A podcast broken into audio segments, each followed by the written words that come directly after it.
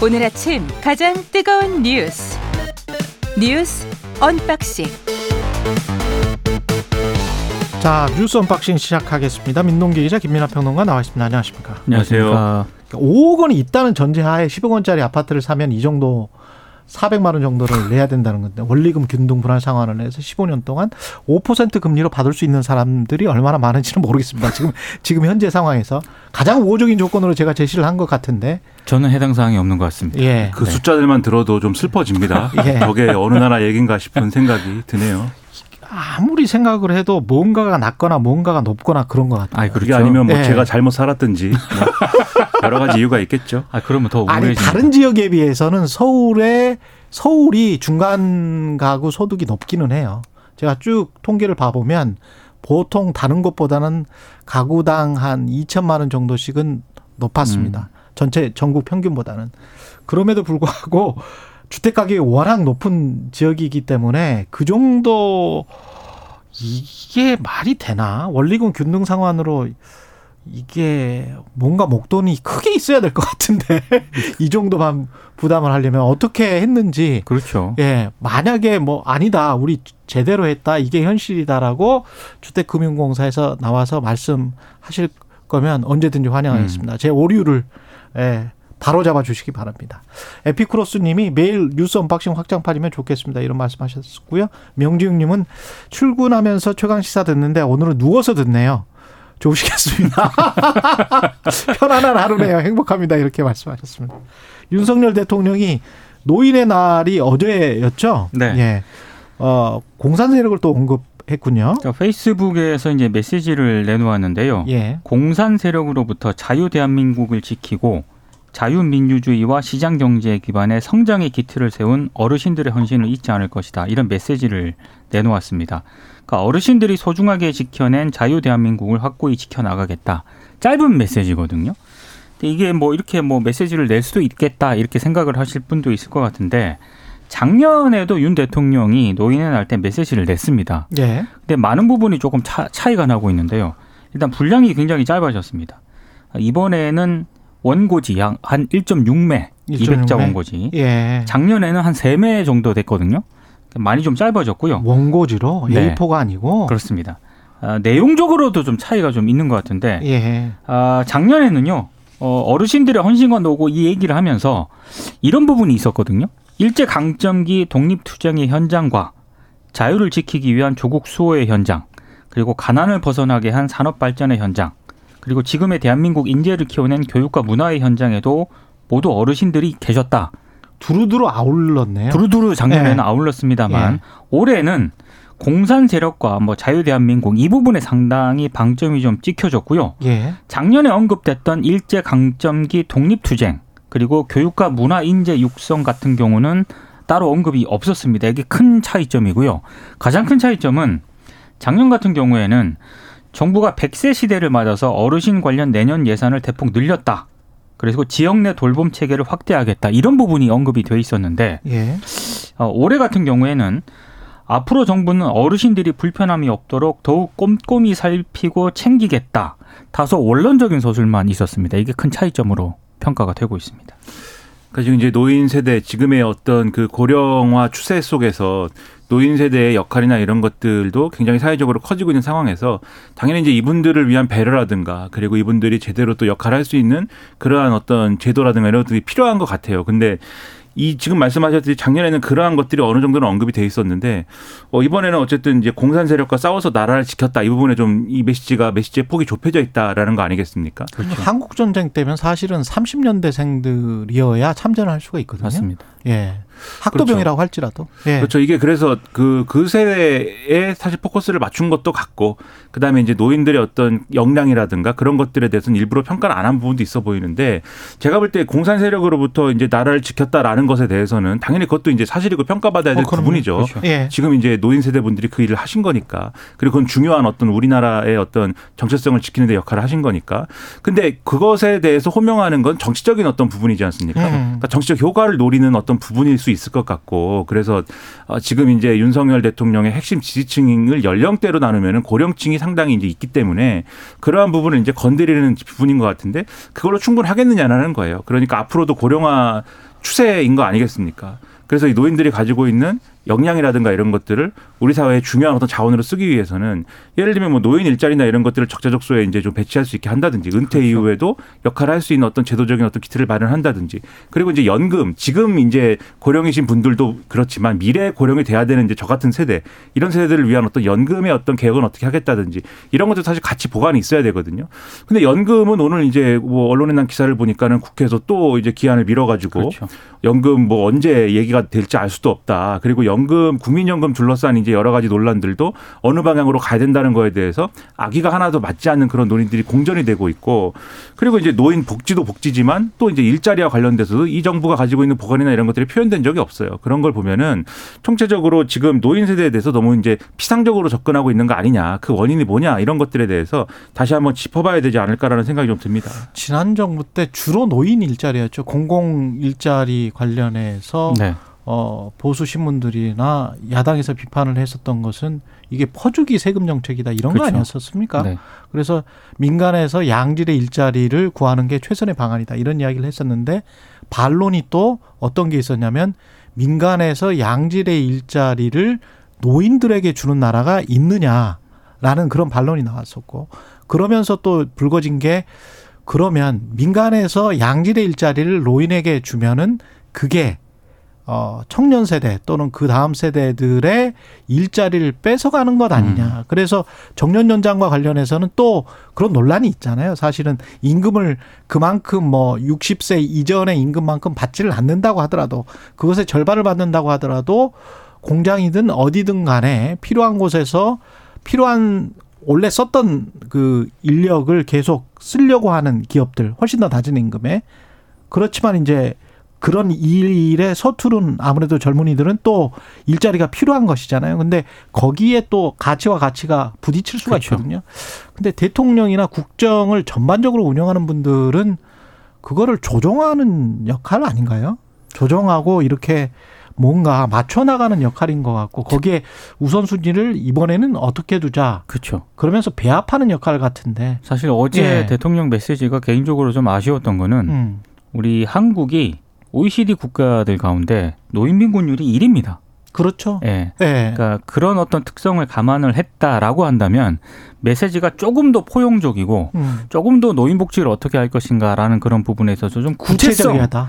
구체성을 조금 더 띄었어야 되는 게 근데 아닌가. 그렇게 이야기를 하면 또 그거는 이 뭐 포퓰리즘이고 공산주의적인 것 같고 뭐 이런 식으로 또 공격을 했었던 적이 있잖아요. 그렇죠. 예. 지금도 그런 생각을 가지고 있는지 없는지는 모르겠습니다만. 그러니까 저는 잘 예. 이해가 그래서 안 되는 게 예.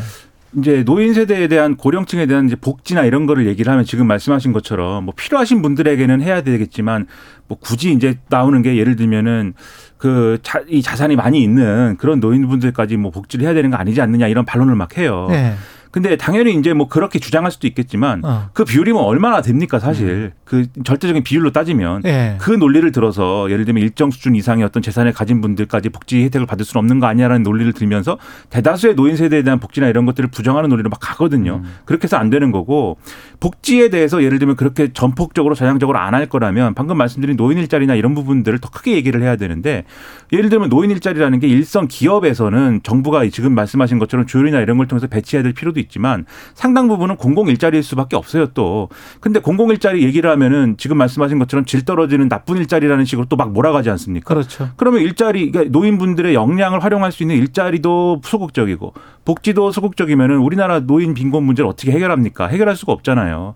제가 다른 나라 말씀하셔서 잘 생각을 해보면 과거에 제가 뭐 이, 이 정권 어쨌든 일본과의 관계 개선에 상당한 방점을 두고 있으니까 일본에 몇 차례 가본 경험을 생각을 해보면 우리나라 같으면 여기에 사람이 배치가 안 돼 있을 것 같은 그런 장소에도 어김없이 사람들이 안내를 있어요. 하거든요. 예. 이분들이 고령층 등이 많아요. 예. 그러니까는 그만큼 이제 고령층들이 할 수 있는 일자리 중에서도 그건 이제 기업이든지 예. 공공이든지 필요한 부분에 일자리 배치해서 활용하는 방법 중에 하나인 거 아니겠습니까? 굳이 필요하지 않은 것 같은데. 그, 근데 이제 그렇죠. 근데 사실 그분들이 네. 있는 거하고 없는 거 차이가 그렇죠. 있죠. 예. 네, 우리나라 음. 같으면은 어디 가려면은 사전에 다 알아보고 가야 그게 맞습니다, 맞습니다. 맞는 게 되지만 거기는 그 현장에서 안내를 해주니까 그런 준비 필요 없지 않습니까? 그리고 그리고 일본 같은 경우는 언뜻 보기에는 비- 굳이 필요하지 않은 것 같은 그런 자리에 노인분들이 서 계세요. 그렇죠. 맞아요. 예, 그리고 우리나라도 사실 제가 과거에 구청에서 이제 공익 근무요원을 했는데 예. 참 힘든 일이었습니다. 아 네. 진짜요? 다른 이제 자원들은 이제 진짜 병, 힘들었어? 병력 자원들은 이 어떤 전쟁의 어떤 최일선에 가서 이제 있었던 것이지만 저는 민원의 최일선에서 있었는데 예. 구청도 사실 민원이 복잡하잖아요. 제가 민원 접수 담당하면서 200몇 개 민원의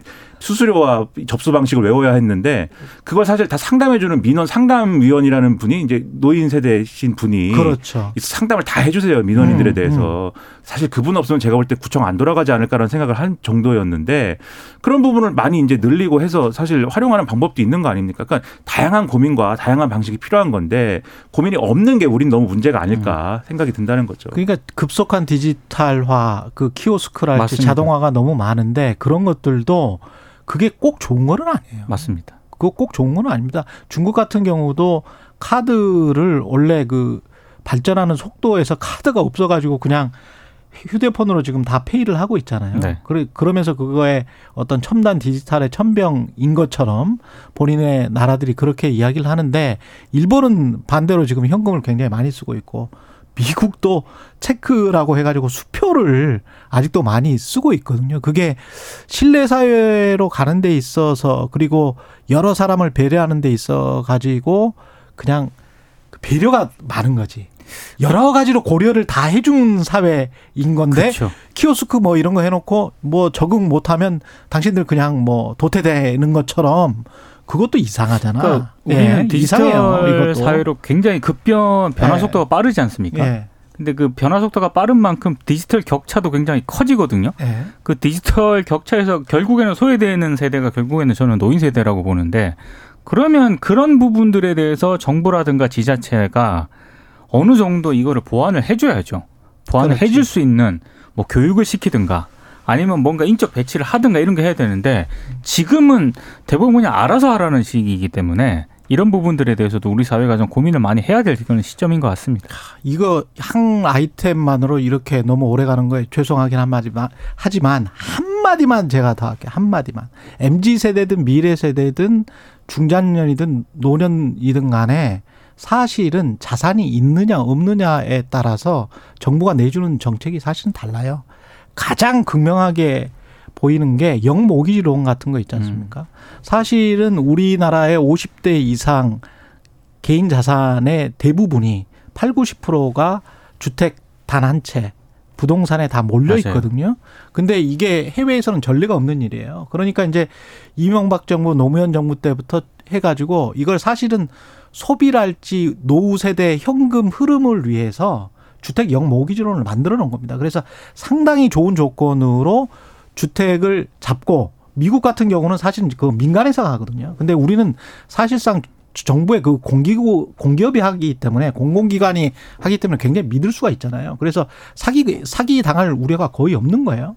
그래서 현재 가치로 이렇게 해가지고 영모기지론으로 대출 받아서 이렇게 쓸 수 있게 하- 하지 않습니까? 그거는 사실은 노인 세대, 중장년 이후 세- 세대의 자산을 담보로 해서 미래의 소득을 다시 계속 끌어당겨 쓰는 거거든요. 그러려면 전제 조건은 그 아파트나 그 주택이 지금의 가격 이상은 돼 있어야 됩니다.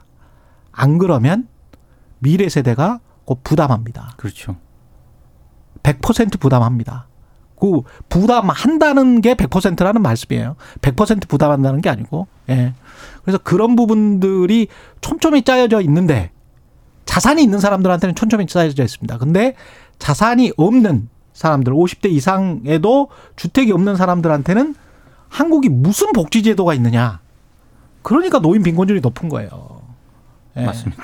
그런 것들을 좀 구체적으로 살펴보고 계시겠죠, 뭐.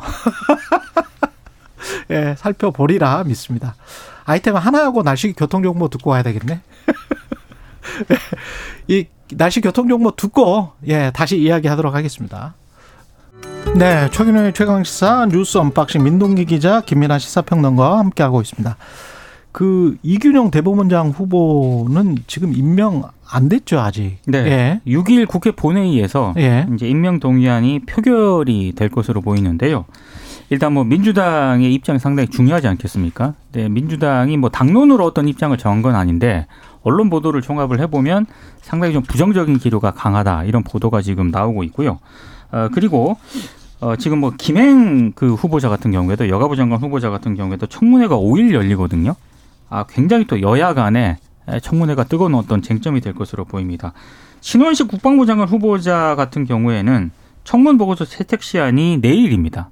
근데 아무래도 이제 민주당의 어떤 그런 입장을 고려했을 때 가능할까 이런 의문도 들고 음. 가장 큰 부분은 아마 이균용 대법원장 후보자 임명 평야 임명 동의안 표결이 될 것으로 예상이 되는데 일단 이 의혹들이 많이 제기가 됐잖아요. 뭐 이를테면 비상장 주식 10억을 뭐 재산 공직자 재산 등록 때 뭐 본인이 인지를 못해서 안 한 그런 부분이라든가 아들 인턴 의혹, 김현장 인턴 의혹 이게 뭐 아파트에서 쓴 거 아니냐 그렇죠. 이런 부분들. 네. 그다음에 그 딸의 어떤 그런 또 뭐뭐 뭐 증여세 누락 아, 뭐 예. 그런 의혹도 불거진 그런 상황인데 사실 그게 인사청문회 때 제대로 해명이 안 된 부분이 있거든요. 그렇죠. 그러니까 예. 그런 부분들에 대해서 민주당이 어떤 입장을 정할 것인가 이게 변수가 좀 될 것 같습니다. 음. 그러니까는 이균용 이제 대법원장 후보자에 대해서는 지금 보도를 종합해 보면 민주당 내에서는 부정적 기류가 상당하다. 음. 지금 말씀하신 대로 청문회에서 이제 해명이 제대로 안 됐다고 보기 때문에 그러한 분위기가 상당히 팽배하다라고 보도가 되고 있습니다. 그리고 뭐 사실 잘 일반 시민들 입장에서도 이해하기 좀 어렵지 않습니까? 예. 어, 법을 잘 몰라서 어, 그렇게 예를 들면은 신고해서 뭘 빠뜨린다든지 그렇죠. 해야 될 것을 안 했다든지 음. 내야 될 걸 안 냈다든지 뭐 이런 해명들이었는데 재산 같은 경우는 한 10억 정도 빠뜨리지 않았었나요? 그렇죠. 그 예. 비상장 주식이 10억인 것인데 음. 뭐 제가 이제 우스개로 하는 말입니다만 재산이 200 정도 10억을 빠뜨렸다라고 하면은 정서상 그것도 안 되는 예. 일이지만 예. 정서상 뭐 그랬나 싶은 부분도 있을 텐데 200점은 참 좋겠습니다. 그렇죠. 그죠? 근데 예. 지금 그 전에 신고한 재산 70억이거든요. 예. 그 원래 80억짜리 재산이 있어야 되는데 70억만 신고했다라고 그러면 그거는 이제 어떻게 그럴 수 있나라는 의심이 들지 않습니까? 그렇죠. 정서상. 예. 그러니까 그런 부분들도 시민들이 이제 의문을 가질 수 있는 것이어서 민주당이 어떻게 할 것이냐에 대해서는 그런 부분이 부정적인 요소인데 다만 이제 부담스러운 건 있어요. 임명 동의안이 표결이 안 되면 어쨌든 임명 못 하는 거 아닙니까? 음. 근데 그렇게 될 경우에 지금 김명수 대법원장 임기가 이제 끝났기 때문에 그렇죠. 대법원장 공백 사태가 길어질 수 있다라는 점 그리고 이분이 그렇게 사실 대법원장 자격이 있느냐라고 여러 가지 얘기를 했지만 이후에 지명될 후보자가 또 어떤 사람인지는 모르는 거잖아요. 또 그렇죠. 그런 걸 종합적으로 판단했을 때 뭐 이렇게 반대만 해서 될 건 아니다라는 여론이 내부에도 있는 것 같아요. 당 내부에. 음. 그래서 어떻게 결정할지 관건인데 문제는 이게 쭉 앞으로 총선까지 싸울 일만 남았다는 거예요. 그러니까 이제는 국감을 해야 되지 않습니까? 거기에 지금 말씀하신 신원식 후보자 문제도 이제 이, 돌발적으로 이제 제기가 될 그렇죠. 것이고 임명 강행할 것이기 때문에 그렇죠. 그 이제 김행 후보자 청문회도 그게 이제 남았지. 뭐 그렇죠 좋게 끝날 이유가 없는 거잖아요. 사실 아우. 지금까지 김행 후보자가 제대로 해명한 것도 그 없으니까. 비상장 주식과 관련해서는 가격이 문제라고 제가 계속 말씀드렸는데 그 파킹한 의혹이 있다가 파킹한 것 같다가 그걸 다시 찾았을 때 이게 진짜 막 수십 배 차익을 얻은 게 아니냐 그런 보도가 있었잖아요. 그렇죠. 그냥 그런 것들은 명확히 해줘야 될 것 같아요. 안 그러면 이게 이건희 회장이 이재용 회장에게 그 비상장 주식 할때 네. 90년대 말이었던 걸로 기억나는데 그런 식의 그 다음에는 국세청이 세법을 개정을 했거든요. 그렇게 하지 말라고. 네.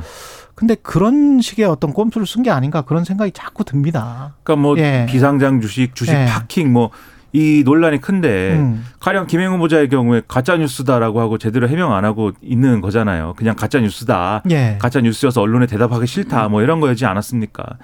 그러니까 이런 부분들이 해명이 안 됐기 때문에 이것도 이제 될 리가 이 매끄럽게 진행될 리가 만무한 것이고 그 외에도 이제 법 문제가 있어요. 예를 들면 노란봉투법이라든지 방송법 개정안이라든지 이런 거 이제 지금 이 민주당 입장에서 상당히 기세가 오른 거거든요. 왜냐하면 이재명 대표 영장 기각도 됐고 그걸로 이제 당의 내용이나 이런 것들을 봉함이 어느 정도 됐고 음. 어제 이제 최재성 전 전무수석이 나왔고 인터뷰해 인터뷰한 거 들으시면서 느낌을 받으셨을 텐데 이제는 뭔가 정부 여당하고 강하게 싸워야 네. 이 내용도 회복이 되고 내용 상황도 회복이 되고 총선까지 가는 어떤 교두보가 마련이 된다 이런 계산이 있을 수밖에 없는 거잖아요. 그 이제 싸울 일만 남았기 때문에 대법원장 인준 문제도 같이 맞물려 돌아갈 수밖에 없다라고 하면은 전망이 그렇게 밝지는 않은 거 아니냐라는 생각이 강하게 들어서 그걸 풀 수 있는 정부 여당의 묘책이 있는 것이냐 아니면 야당이 저렇게 나오니까 우리도 어쩔 수 없지 않느냐라고 같이 이제 쭉 평행선으로 가는 것이냐. 어. 어. 이런 이제 이 포인트가 남은 거 아니냐라는 생각이 좀 듭니다. 그리고 이재명 당 대표는 민주당 대표는 이번 주에 아무래도 복귀를 할 것 같다. 뭐 이런 어, 언론 보도가 나오고 있네요. 그러니까 이게 이제 연합뉴스 등을 비롯해서 이제 보도가 나오고 있는데요. 예. 그러니까 단지 후유증에 따라서 입원 치료를 하고 있는 상황이지 않습니까? 예. 근데 이제 어, 빠른 시일 안에 당무에 이제 복귀한다는 그런 내용입니다. 주중에 퇴원해서 국회 복귀할 것으로 보인다라고 이제 당 관계자가 얘기를 했는데, 근데 그럴 수밖에 없는 게요. 강서구청장 보궐선거 있지 않습니까? 이게 11일이거든요. 근데 이게 지금 여야 이 갈등 국면에서 강서구청장 보궐선거도 판이 커졌습니다. 이 선거 결과가 어떻게 끝났느냐에 따라서 또 이게 뭐 총선에 영향을 미친다 이런 분석까지 나오고 있는 그런 상황이기 때문에 이걸 보고 있을 수만 없는 것 아니냐 이런 판단이 좀 당 자체적으로 있는 것 같고요. 그리고 지금 사전 투표가 6일하고 7일 날 치러지거든요. 그래서 아마 이런 부분도 좀 고려를 한 것으로 보이고 당장 당무에 복귀하자마자 현장에서 이재명 대표가 강서구청장 그 이 보궐선거 현장에서 이걸 뭐 지휘할 수도 있다 뭐 이런 얘기까지 지금 보도가 어. 지금 되고 있는 상황입니다. 지금 10월 11일이죠. 그렇습니다. 보궐선거는. 네. 예. 그 강서구청장 선거를 지금 이재명 대표 입장에서는 영장 기각되고 강서구청장 선거까지 뭔가 승리로 이끌었다 이런 그렇죠. 평가가 나오면 음. 거 봐라 이재명 체제로 총선 대응 안 되는 거 아닐 거다 거다 음. 그러니까 이기지 않느냐 이렇게 이 여세를 몰아서 이재명 대표 체제로 총선까지 안심하고 가자 이런 이제 분위기를 낼 수가 있는 것이죠. 지금 그 어, 기회를 잡았다 이렇게 생각을 하는 것일 텐데. 근데 저는 이제 강서구에 그러면 민심이라든가 소위 표심이 어떻게 흘러갈 것이냐도 같이 생각해 봐야 되는 거 아니겠습니까? 대부분의 언론은 민주당이 불리하지 않다라고 전망하는 거잖아요. 지금 여론조사나 이런 걸 보면은 민주당이 앞서가고 있는 것도 분명해 보이고 뭐 물론 선거라는 건 뚜껑 열어봐야 되겠습니다만 그러면 그러면 대부분의 이제 국민의힘에 관련된 전략 단위에서 판단할 만한 사람들의 얘기는 이 선거 판을 키우는 게 그렇게 현명한 판단 아니다. 그러니까 이, 이 방송에서도 많이 나와서 얘기했을 거예요. 김재원 전 최고위원이라든지 이런 분들이. 그러니까 이거를, 어, 판을 키워가지고 예를 들면 지면 음. 이게 상당한 당에도 타격이 되고 정권에도 타격이 되는 방식인데 부담이 너무 크다. 그렇죠. 예. 이기면은 사실 본전 찾는 것이고 이런 분위기인데 오히려 판을 좀 이 작게 해서 강서구에 어떤 밀착돼 있는 그런 지역의 밀, 지역 밀착형 선거를 치러야지 왜 이게 정권의 명운을 거는 다 걸기 방식의 선거를 치르느냐 이런 비판들이 있는 거 아니겠습니까? 그렇죠. 근데 그렇게 될 수밖에 없는 게 이게 사실상 제가 평론가의 언어로 얘기하면 대통령이 공천한 거나 마찬가지인 선거가 돼버렸잖아요. 지금. 대통령이 사면했으니까. 그렇죠. 김태호 예. 전 구청장 사면도 하고 그다음에 김태호 전 구청장이 제가 누차 말씀드리지만 동아일보 사설 등을 통해서 지적이 됐지만 전례가 없는 일이에요. 이 재보선의 원인 제공자가 지금 이 바로 그 재보궐 선거에 출마한다는 것은 음. 전례 없는 일이 벌어졌기 때문에 판을 키우지 않으면 안 되는 거예요. 국민의 입장에서는 이걸 이런 상황에서 그냥 외면하면 대통령의 뜻을 외면하는 것처럼 되는 거 아니겠습니까? 그렇죠. 과연 이 후과를 나중에 감당할 수 있는 것이냐에 대해서 이런저런 얘기가 나오기 때문에 그래서 상당히 이제 국민의 입장에서는 리스크가 지금 큰 선거를 해야 되는 거거든요. 근데 이렇게 해서 과연 이제 이기면 이기면 그래도 이제 좀 매끄럽게 지나가겠지만 지면은 그러면 당장 나오는 얘기가 누가 책임질 겁니까? 선거에 패배하면. 그럼 사, 결, 결국은 당대표가 책임져야 될 거거든요. 대통령이 책임질 수는 없는 거잖아요. 선거 졌다고. 그러면 리더십이나 이런 것들, 공천이나 총선 전략까지 다 흔들리는 것이기 때문에 이런 부분을 걸고 양당 모두가 명운을 걸 수밖에 없는 선거가 된 것이고 그러니 이재명 대표가 이런 여러 조건이 있으니 지금 완전히 회복이 안 됐음에도 불구하고 빨리 지팡이라도 짚고 나올 수밖에 없는 것이다. 이런 상황을 보여주는 뉴스인 것이죠. 그리고 동아일보 이 보도 이거는 뭐 지- 저도 읽어 보니까 이게 확정적인 거는 아닌 것 같고 이달 말에 뭐 이재명 대표를 불구속 기소할 수도 있다 뭐 이런 식의 보도가 나온 것 같은데 이거는 이제 검찰 쪽에서 계속 뭔가를 생산하고 있는 것 같아요. 그러니까 이제 예. 구속영장을 재청구할 가능성이 있느냐. 예. 이제 이게 이제 관심이지 않습니까? 그리고 법조계 중론은 동아일보의 보도에 따르면 법조계 중론은 별로 없다. 그러니까 동아일보 없다. 보도뿐만이 아니라 제 주변에 있는 변호사들이 있지 않습니까? 그렇죠. 이게 네. 물어봐도 아 그럴 가능성은 좀 어렵지 않겠느냐 네. 이게 이제 중론인 것 같은데 이제 그런 부분들을 동아일보가 이제 보도를 하고 있는 것 같고 예. 다만 이제 그 어, 불구속으로 기소. 이제 기소를 하게. 됐을 때 그 시기는 또 어떻게 될지 모르겠네요. 그렇죠. 예. 그거는 시기는 동아일보는 이달 말쯤이라고 보도를 했는데 그건 좀 상황을 봐야 되는 거고요. 예. 이렇게 되면은 이제 검찰의 시간이 아니라 음. 이제는 이제 법원의 시간에 법원의 시간으로 갈 수밖에 없는 거죠. 이건 예. 장기화될 수밖에 없거든요. 예. 그러니까 이 부분과 관련돼서 이재명 대표 입장에서는 앞으로 곤혹스러운 상황이 있을 수 있어요. 예를 들면은 당장 이제 선거가 처음에 나올 걸로 예상되는 공직선거법 위반 관련된 것부터 시작을 해서 음. 그렇겠죠. 재판을 뭐 일주일에 세 번씩 가야 되는 거 아니냐 여러 가지 얘기가 나올 텐데 어. 일단 검찰 입장에서는 그런 조건도 있고 또 이렇게까지 수사를 했는데 기소를 안 하는 거는 그건 답이 없는 이 답안지 없는 아유, 거고요. 그거는 말이 그렇죠. 답안지 없는 것이고 기소는 네. 반드시 하는 것이고 네. 그리고 이제 지금 구속영장을 다시 청구하느냐의 문제에 있어서는 지금 말씀하신 것처럼 그럴 가능성이 없다라고 보는 게 새롭게 지금까지 이게 거의 뭐 2년씩 걸리는 장기 이- 제 최장기로는 2년씩 걸린 수사까지 포함이 돼 있는 거그 아니겠습니까? 이런 여러 종류의. 계속 이렇게 다른 쪽으로 옮겨갔잖아요. 그렇죠. 이게. 이제 이런 예. 수사에서 이 남은 기간 동안 불- 불구속 기소를 해야 되는 그 기간 동안에 새로운 무슨 증거라든가 이런 것들을 찾아내고 보강해가지고 영장을 재청구할 수 있느냐에 대해서는 이미 상당히 진행된 수사에서 그럴 가능성도 뭐 없어 그렇죠. 보이는 것이기 때문에 불구속 기소라는 결론이 이제 명확한 것 같아요. 다만 이것도 여러모로 이재명 대표와 민주당 입장에서 어떻게 현명하게 타고 넘어가느냐, 국민들 어- 어느 정도 신뢰를 갖고 가느냐의 문제가 남은 것인데 법원 판결이 나오는 시점에 가서 한 번 더 흔들릴 거거든요. 민주당 입장에서는 그런 것들을 현명하게 어떻게 처리할 것이냐에 대해서 준비를 잘 해야 되는 상황이겠죠. 그리고 그 강, 광주 출신의 항일 운동가이고 음악가인 정율성의 흉, 흉상이 고의로 훼손됐다.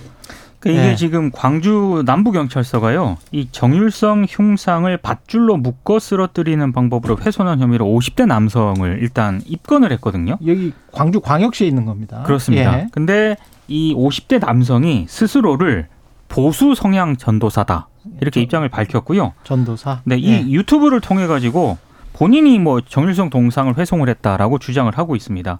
사실 이게 조금 맥락이 좀 있지 않, 않습니까? 그렇죠. 지난 8월에 박민식 국가보훈부 장관이 정일성 역사공원 조성을 광주광역시가 추진을 하고 있는데 음. 이거는 공산당의 나팔수를 기리겠다는 시도라고 말을 해서 국가보훈부 장관이 그렇게 이야기했죠. 그렇습니다. 그래서 예. 색깔로 논란이 제기가 됐었고요. 근데 정일성이 누구냐? 광주 출신이고요. 1933년에 중국으로 건너가서 음악 공부를 했습니다. 그러니까 중국의 3대 음악가로 지금 평가를 받고 있는 그런 인물이고 예. 어, 39년 중국 공산당에 가입을 해서 팔로군 행진곡을 일단 만들었고요. 아. 해방 후에는 북한으로 건너가서 조선인민군 행진가를 또 작곡을 했습니다. 아마 아. 이런 부분 때문에 에, 이제 뭐 공산당의 나팔수다. 그런 얘기가 나오는 것 같아요. 예. 어, 근데 일단 일제시대 때 항일단체는 의열단 활동을 한 것으로 일단 알려져 있고요. 어, 2018년에 국가보훈부, 당시는 이제 국가보훈처였죠. 국가보훈부가 독립운동자 서훈을 부결을 또 시킨 적이 있습니다. 음. 뭐 이런 논란들이 좀 제기가 된 그런 인물이기도 합니다. 그러니까 이 부분은 당연히 이제 논란이 있을 수밖에 없어요. 그러네. 건 이제 인정해야 되는데 그러네. 다만 예. 이걸 사고하는 방식이 그러면 이제 정율성과 관련된 여러 가지 사업이라든가 이런 것들을 다 완전히 없애버리는 것이 이제 맞는 거냐. 지금 정부는 이 정권은 그런 방식으로 논란을 끌고 가는 거잖아요. 예. 그러다 보니까 동상을 막 넘어뜨리고 이제 이렇게 되는 건데 그런 예. 논란이 있으니까. 근데 광주광역시가 접근하는 방식은 좀 경제적인 부분인 것 같아요. 그러니까 아. 이 사람이 어쨌든 중국 사람들이 굉장히 좋아하는 그 아. 어떤 사람이라는 거잖아요. 아, 중국 사람들로부터 굉장히 좀 호의적인 평가를 받고 있는 그런 인물. 아, 그래서 그래서 그런- 중국 관광객 유치형. 그렇죠. 뭐 그런 계산까지 있는 거 아니냐라는 건데 어. 그럼 우리가 사실 여기서 뭔가를 이제 절충을 하고 중재를 한다면 이분의 어떤 역사적인 어떤 업적을 기리거나 그런 것보다는 이 어떤 중국에서 여러 가지 평가를 받는 어떤 사람이 여기 이제 뭐 뭔가 근거가 있었다라는 취지의 뭐 그런 거를 이제 하는 사업이다라고 정리를 하면 되는 문제 같거든요. 여러 가지 광주 광역시하고 정부하고 그런 방식의 정리를 하면 되는 문제 같은데 근데 이거를 어떤 과도한 어떤 이념 대결이라든가 이런 부분으로 끌고 가는 것 자체는 제가 볼 땐 소모적인 부분이 있지 않느냐. 그리고 이게 서로 간에 소모적인 것 같네요. 정일성 흉상이요. 2009년 4월에 예. 중국 광저우시 있지 않습니까? 예. 거기 해주구에 청년연합회가 있는데 이거를 남광주 청년회의소에 기증을 했어요. 아. 그러니까 원래 중국에 있었던 흉상이었는데 이거를 이제 기증을 한 거기 때문에 음. 그런 맥락도 같이 보시는 게 좀 필요한 것 같습니다.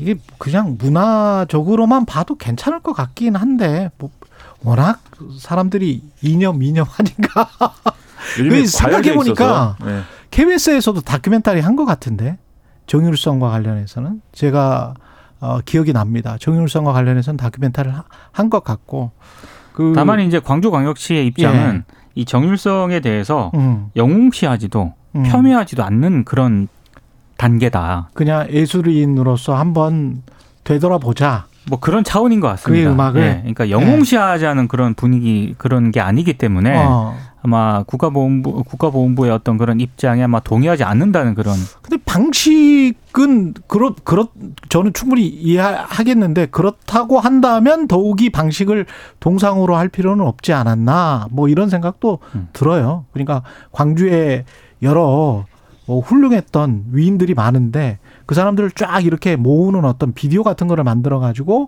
거기에 정일성이 한 꼬다리 한 꼭지 정도 들어간다 할지 음, 뭐 음. 이런 식으로 했으면 서로 간에 어, 큰 논란도 안 일으키면서 그러면서 뭔가 좀 문화적으로 보이지 않았을까 뭐 그런 생각도 들고 방식에 있어서 약간 좀 그러네요. 예. 이런저런 논란이 올 것 같은데 꼭 그렇게 생각할 필요는 없을 것 같습니다. 이념적으로만 생각할 필요는 없을 것 같고요.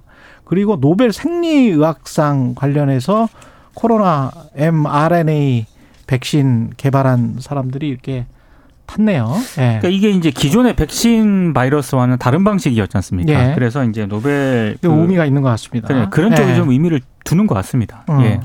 그러니까는 mRNA 백신 개발을 이분들은 과거부터 몇십 년. 전부터 이제 해왔고 예. 그것에 대한 이제 성과가 어쨌든 코로나19를 통해서 증명이 된 거죠. 원래 백신 개발은 막 10년씩 걸려가지고 원래대로 하면은 처음에는 사람들한테 조롱받았다는 거 아니에요? 그렇죠. 예. 10년씩 걸릴 일이, 일이어서 우리는 코로나19 처음 닥쳤을 때, 아, 이거 백신도 없는데 큰일 났다 생각을 했는데, 단 뭐 1, 2년 만에 나온 거지 않습니까, 이게. 그렇죠. 그러면 이제 이 사람들 때문에 그랬, 그렇게 된 거죠. 이분들의 사실은. 연구 결과 때문에 이렇게 된 네. 거기 때문에 R&D 예산 삭감 때문에 과학자들이 많이 좌절을 하는데 좌절하지 마시고 음. 자신들의 연구를 계속 해나가는 그런 계기로 또 보는 아, 것이 좋지 않는가. 예. 이 카탈린 커리코 이 교수는요 예. 고생 많이 하셨더라고요. 그러니까. 여성분이신데 그러니까. 그것도 의미가 있는 겁니다. 예. 여기까지 듣겠습니다. 뉴스 언박싱 민동기 기자 김민하 평론가였습니다. 고맙습니다. 고맙습니다. 고맙습니다. 예.